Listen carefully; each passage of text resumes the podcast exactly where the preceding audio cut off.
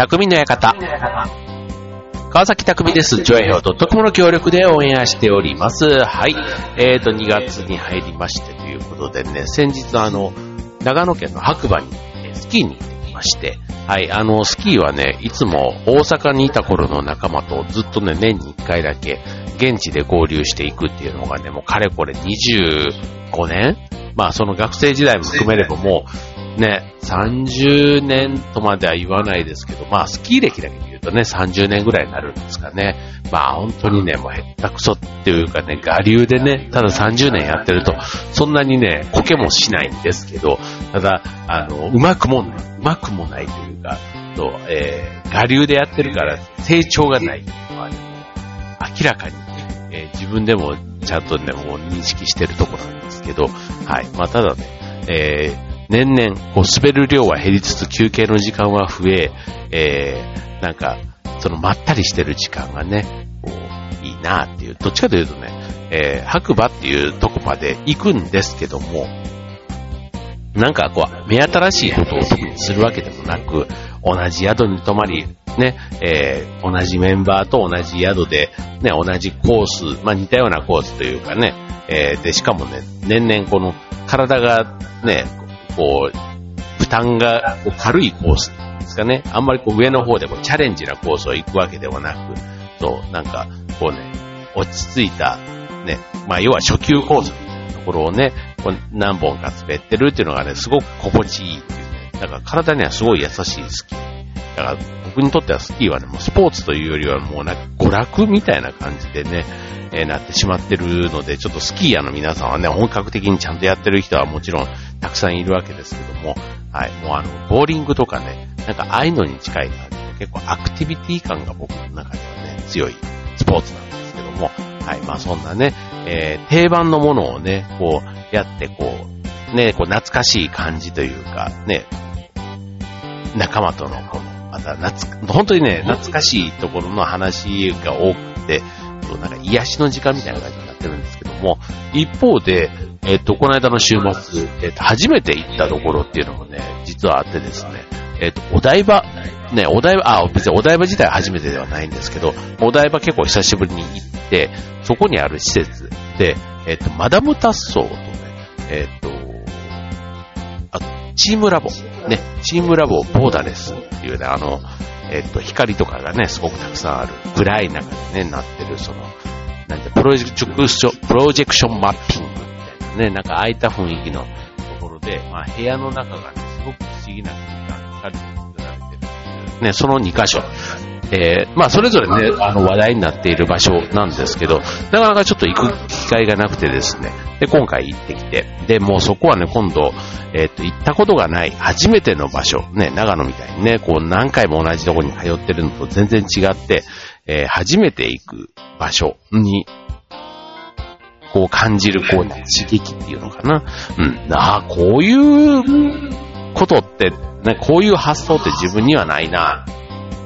すごくあの、なんだろう、クリエイティブな部分を刺激されるっていうんですかね。はい。まあそんな時間を過ごしてきましたけども、はい。まあ、なんかこう、いろんなものをね、こう、日本は、今までこう発展してきたのはね、日本独自の発想力で、ね、いろんな技術、工業、ね、えーあとはね、それ以外の、えーソフトの部分、ね、えーまあ、電化製品もそうでしょうし、ああいう、ね、パソコンとか、ね、あと、アニメなんていうのもね、結構ああいう日本発信の文化みたいなもの、たくさんね、世界にも受け入れられていますけども、そういった発想力、ね、すごく日本人、ね、器用だからがたけているのか、ね、なんか発想っていうと大胆さはね、なんかアメリカの方がすごいなぁなんて思ったり、ね、えーしますけども、ただいろんなね、発想の切り口っていうのがあるわけで、はい、えー今日のテーマはね、えー発想力でお送りしたいと思います。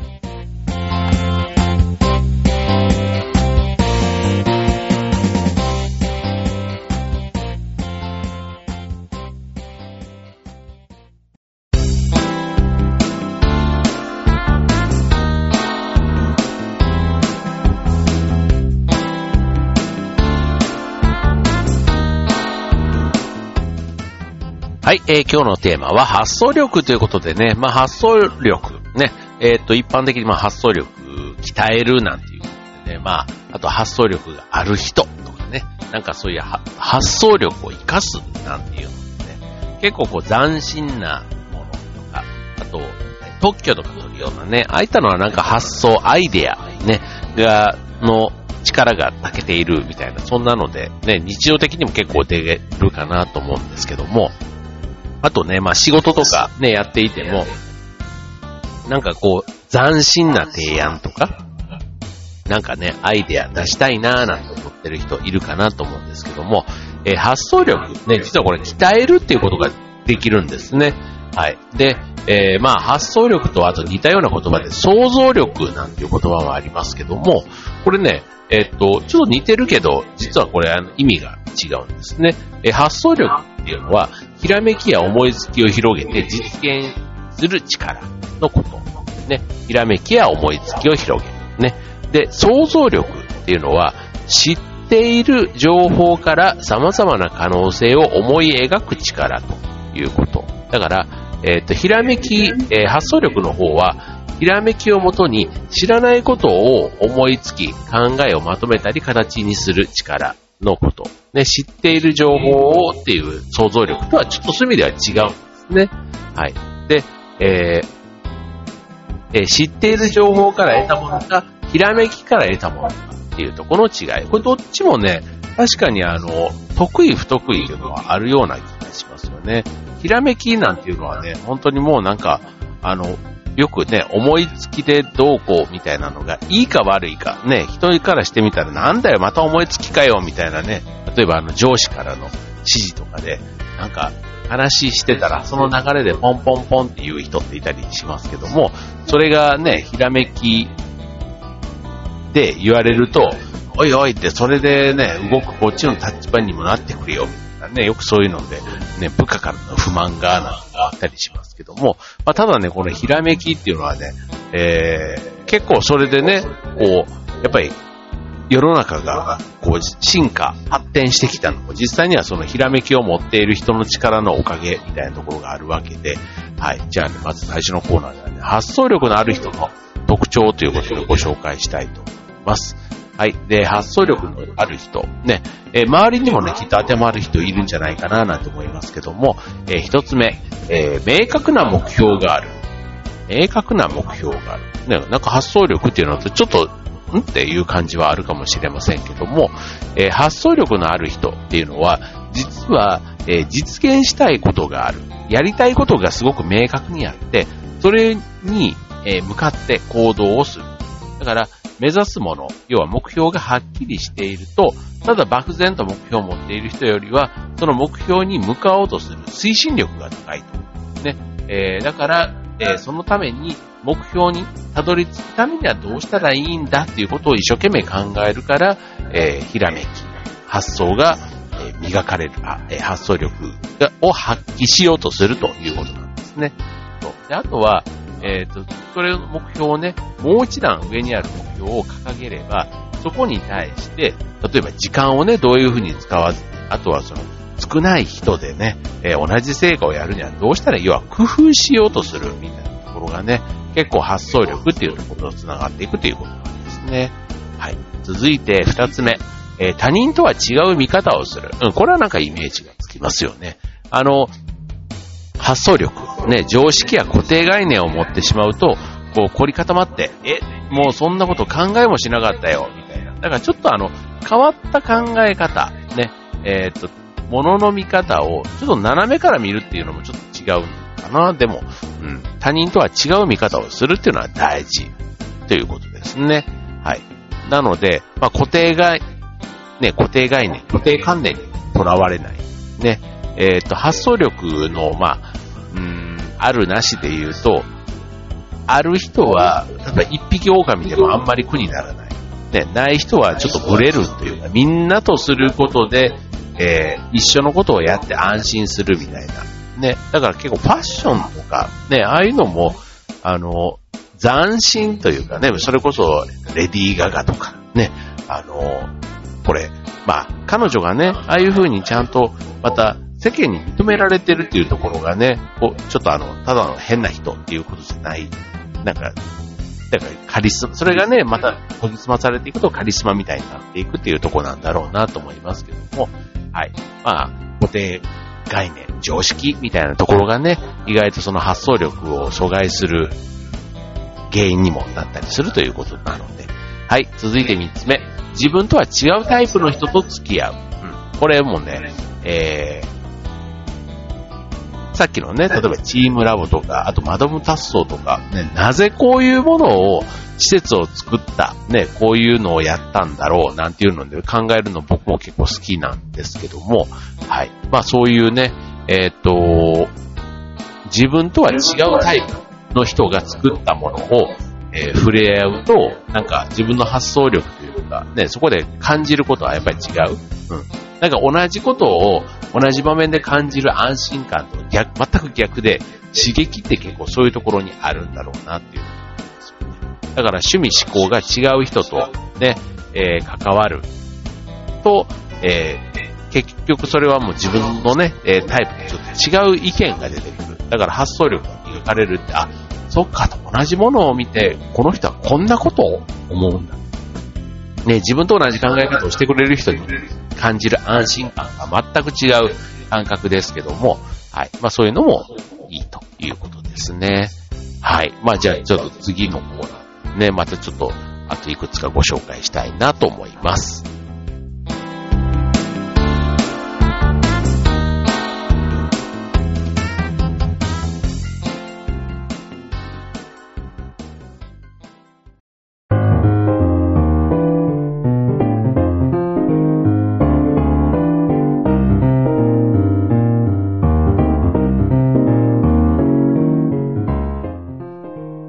えー、今週の匠の館は発想力でお届けしております。はい、えーと、続いて4つ目。ね、発想力を磨くということで、発想力のある人。ね、どんな人なの？ということでね。えー、4つ目、え、新しいことに敏感。ね、さっきみたいなね、えー、新しい情報。ね、流行なんかもね、えー、に敏感な人っていうのはね、まあ、発想力も結構、まあ、新しい情報ってね、でも、えー、結構、ね、溢れてるじゃないですか。情報、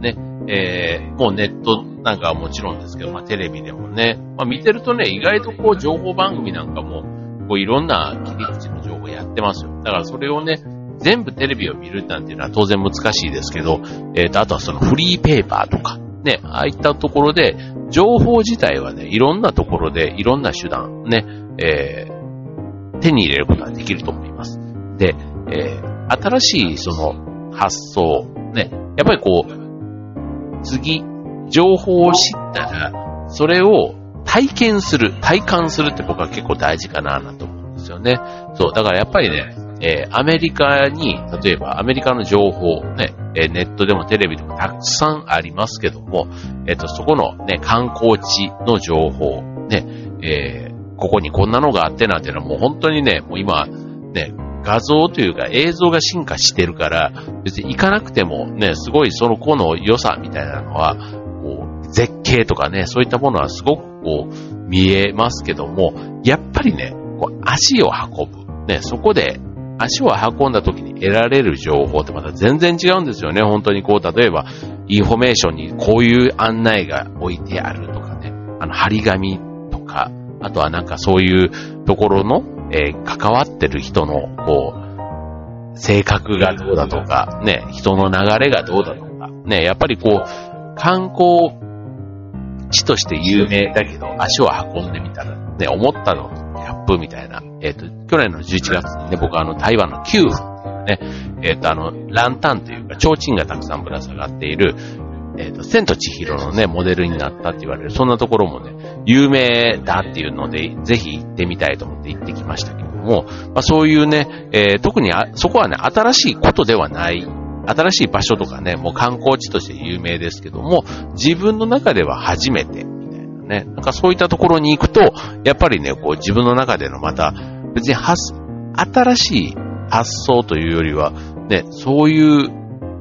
えっ、ー、と、この傾斜のある街が、どういう風に発展していったのか、なんていうのをね、なんか想像を膨らませる、ね、えー、知っていることからの想像を膨らませると、ふっとひらめく発想力が、えー、こう、働くみたいな、なんかそういうのはね、感じることがありますよね。はい。なので、まあ、情報自体は、えっと、いろんな自分のね、好きな分野、そうじゃない分野、たくさんあると思いますけども、まあ、好き嫌いはせずにというですね。はい。まあ、ネットとかでもね、僕、インスタとかは全然やってないんですけども、あの、子供の影響で、えー、TikTok っていうのはね、たまに見るんです。そう。で、見るって言ってもね、あの、TikTok のあの、完成したね、映像を、の、なんかあの、ダイジェスト版みたいなのがあったりするんですけど、そう、だから面白い映像を集めたとかね、なんとかかんとかみたいな。まあそういうのだとね、自分は作りません。自分が作ったり出演とかしたりすることはまずないんですも、そう、ただ、でもこれもまたね、出演するっていうとこまで考えてやると、発想力磨かれるんだろうなって思うんですが、ほんとね、あの、まあ、高校生とかがね、結構こう、流行ってるというか、やってるアプリなので、そこにね、こう、15秒とか、あの、短い尺の中で、いかにこう、面白くしていくかっていう、この発想、うん、こんなし、なんかね、学校の中がこんなに楽しいのかってね、もう本当ドラマみたいな世界が現実にあって、そう。で、あれをね、なんかこう友達と、じゃあこれをこういう風にしようってこう構成を考えたりしてるのが、すごく多分楽しい時間なんだろうな、なんて思って、そう、だからねやっぱり今時の高校生とか、ね、よくあんまりこう、世代的にね、僕ぐらいになってくると、本気でこう、同じ、こう、タメ口でというか、自分の子供以外でね、なかなか喋る機会はないんですけども、あのいやいや、なかなか大したもんですよ。なかなか大した発想力というか、ね、あるなぁなんていうふうに思って、だから今年ね、オリンピックの年ですけども、やっぱりね、こう世界で活躍する人たちが10代のアスリートたくさんいるじゃないですか。だから、ね、昔と比べると、やっぱりなんかいろんな環境が恵まれてるからか、ね、なんかこの力強さというか、こう日本がね、昔と比べるとね、こういろんな経済の部分とか政治の部分とかはね、なんかこう、リーダーシップだとか、ね、こう、世界に対してこう日本をアピールするみたいなところでは以前よりなんか弱い印象が、ね、弱くなった印象がありますけども、いや、方やスポーツだとか、ね、なんかそういった分野では全然、昔よりもね、えー、全、結果が出ているみたいな分野もあったりしますので、この発想力ね、なんかそういうことを、えー、発揮する分野、今までは発揮してなかった分野でもしかしたら、ね、日本がこれからまたね、え世界にアピールする機会というのが出てきそうな気がしますよね。真面目で、勤勉で、みたいな、そんなイメージの日本人ですけども、なんて大胆なんだとかね、なんかそういうのって結構、あの、まさにひらめき、発想一つでね、結果が変わってくるっていうことなのかななんて思いますけど。も、はい。で、えー、最後5つ目、失敗を恐れない。これはね、なんかあの、分かってるようでそうなんですけど、ただね、発想力のある人、ね、えー、普通は失敗を恐れるものですけども、発想力のある人っていうのはちょっとね、ある意味、いい意味でバカな人が多いのかなって思います。そう。なんでそんなことするのって一般の人が思うようなことを、あの、信じてやる力があるっていうのかな。だから失敗することを恐れてしまう。だから要は常識とかね、いろんなその周りからの目とか、ね、えー、気にして行動ができなくなってしまうっていうのはもちろんあるわけですけども、えー、発想力のある人は失敗を恐れず行動できるというところがある意味強みということで、もちろんね、あの失敗をすればするほど、あの、もうしたくないっていうね、恐怖というか、ね、えー出てきますけども、ただ失敗は経験として積み重ねることができて、え、それこそが、え、発想力を生むバネになるというところ。だから失敗を恐れない。なんか根気よくね、むしろあのチャンスは失敗の中にあるぐらいの発想で、え、やっていく、その心づもりというか、余裕みたいなところも結構大事なのかななんていうふうに思いますね。はい。ということでね、今週はあの発想力のある人ということでおお伝え、えー、お送りしましたけども、じゃあこれ発想力ね、えー、鍛えるために、なんとなくね、今のヒントの中にもいろいろ隠れていたかななんて思うんですけども、これね、発想力実は鍛えることができるんです。はい。なので、普段のね、意識の中で、えっ、ー、と、ちょっと磨いていく。要はクイズみたいなところもね、結構あの発想というか、よくあの、えっと、クイズ不思議発見とかね、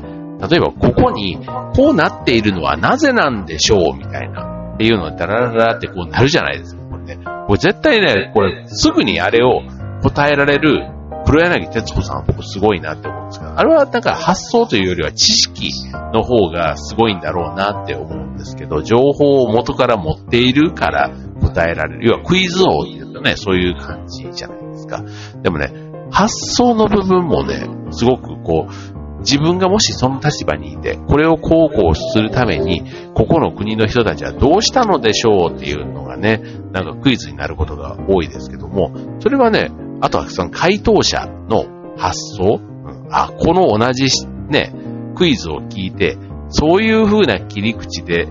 あの、答えを出す。んだっていうのを僕はちょっと思ってみることが多いんですけど、はい。まあそんなこともね、あの、それがすごい爆笑につながる、なんか、こう、人の笑いにつながるのって、やっぱり芸能人の人ってすごくうまい、長けているなぁなんて思いますから、なんかそういうね、こう、話題の切り口みたいな、なんかそんなところはね、一つこうテレビを見てても、なんか感じることはすごくあったりしますので、はい。まあそんなね、発想力を鍛える方法っていうのもたくさん実はあります。はい。えー、さっきのね、固定観念をね、外すとかね、柔軟性を身につけるとか、あとは、えっ、ー、と、連想ゲームみたいなね、ああいったことで鍛えるなんていうのももちろんあります。はい。ので、えー、発想力、ね、これをもっと掘り下げていけばたくさん、あの、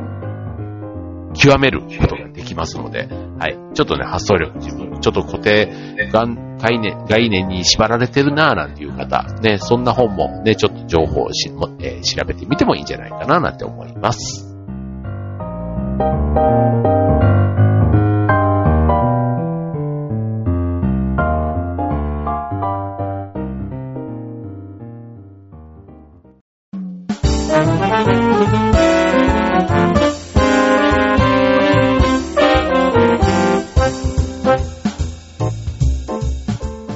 はい、えー、匠の方、今週は発想力ということでお送りいたしました。ね、発想力のある人、ね、なかなかこう、あの、周りにもいるようで、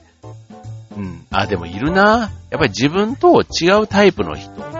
は、やっぱり違うことを考えるじゃないですか。で、そこに対して、なんかこう違和感とか、ね、そこだけで終わらせてしまうともったいないな。なんかそこをまくこう引き出すみたいなことが結構大事なのかななんて、ね、なんか一人でポツンといるような人、ね、なんか変わってんななんて思いながらも、実はその人の持ってる力ってっていうのは僕はなんかね、あるような気がして、そう。いや、いや、でもそういうね、えー、タイプの違う人をね、自分たちの輪に入れるって、ね、結構周りからも、えー、って、みたいな感じってなりがちですけども、そこはね、あの、受け入れる、受け入れられるようにする土壌みたいなところに必要なのは僕は笑いだと思ってるんです、個人的に。そう。なんかね、そう、やっぱり自分と違う発想の人って、ちょっと面白みがどっかに僕はあるなと思っていて、そう、だから笑いっていうところもね、ちょっとあの、改めて、ね、僕なんかよく関西人だからって言ってね、こう、ね、面白いことを言うみたいな風な、また固定概念にね、こう、ある意味こう、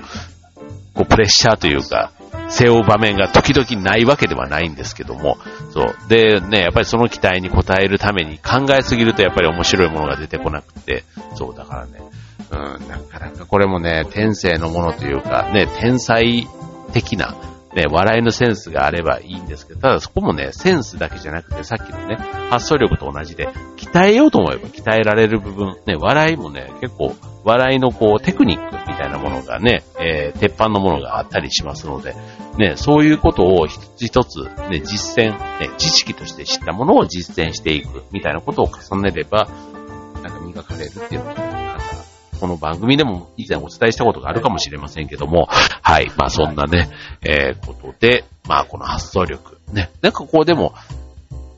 工夫することが好きみたいなね、こうデザインとか、やっぱりクリエイティブな仕事をしてる人っていうのは常になんかそういうアンテナを張ってるっていうことなのかななんて。ね、そこで、ね、人のものをよくね、えっ、ー、と、人のね、あれをパクったみたいなのでね、こう著作権というか、ね、えー、問題になったりもしますけども、はい、まあ、そういうね、えー、ことではなくても、ああいうことにね、えー、やってる人たちは常にね、そういう、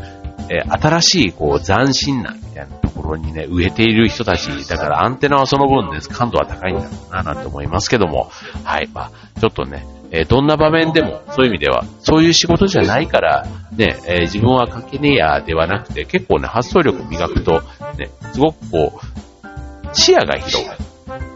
ね、なんか本を読んだりしてる人なんかもね、結構僕は、うん、やっぱり自分の体験できない世界、これ僕はあの舞台とかやっててもね、自分と違う人柄をやると、なんかね、人格をやることで、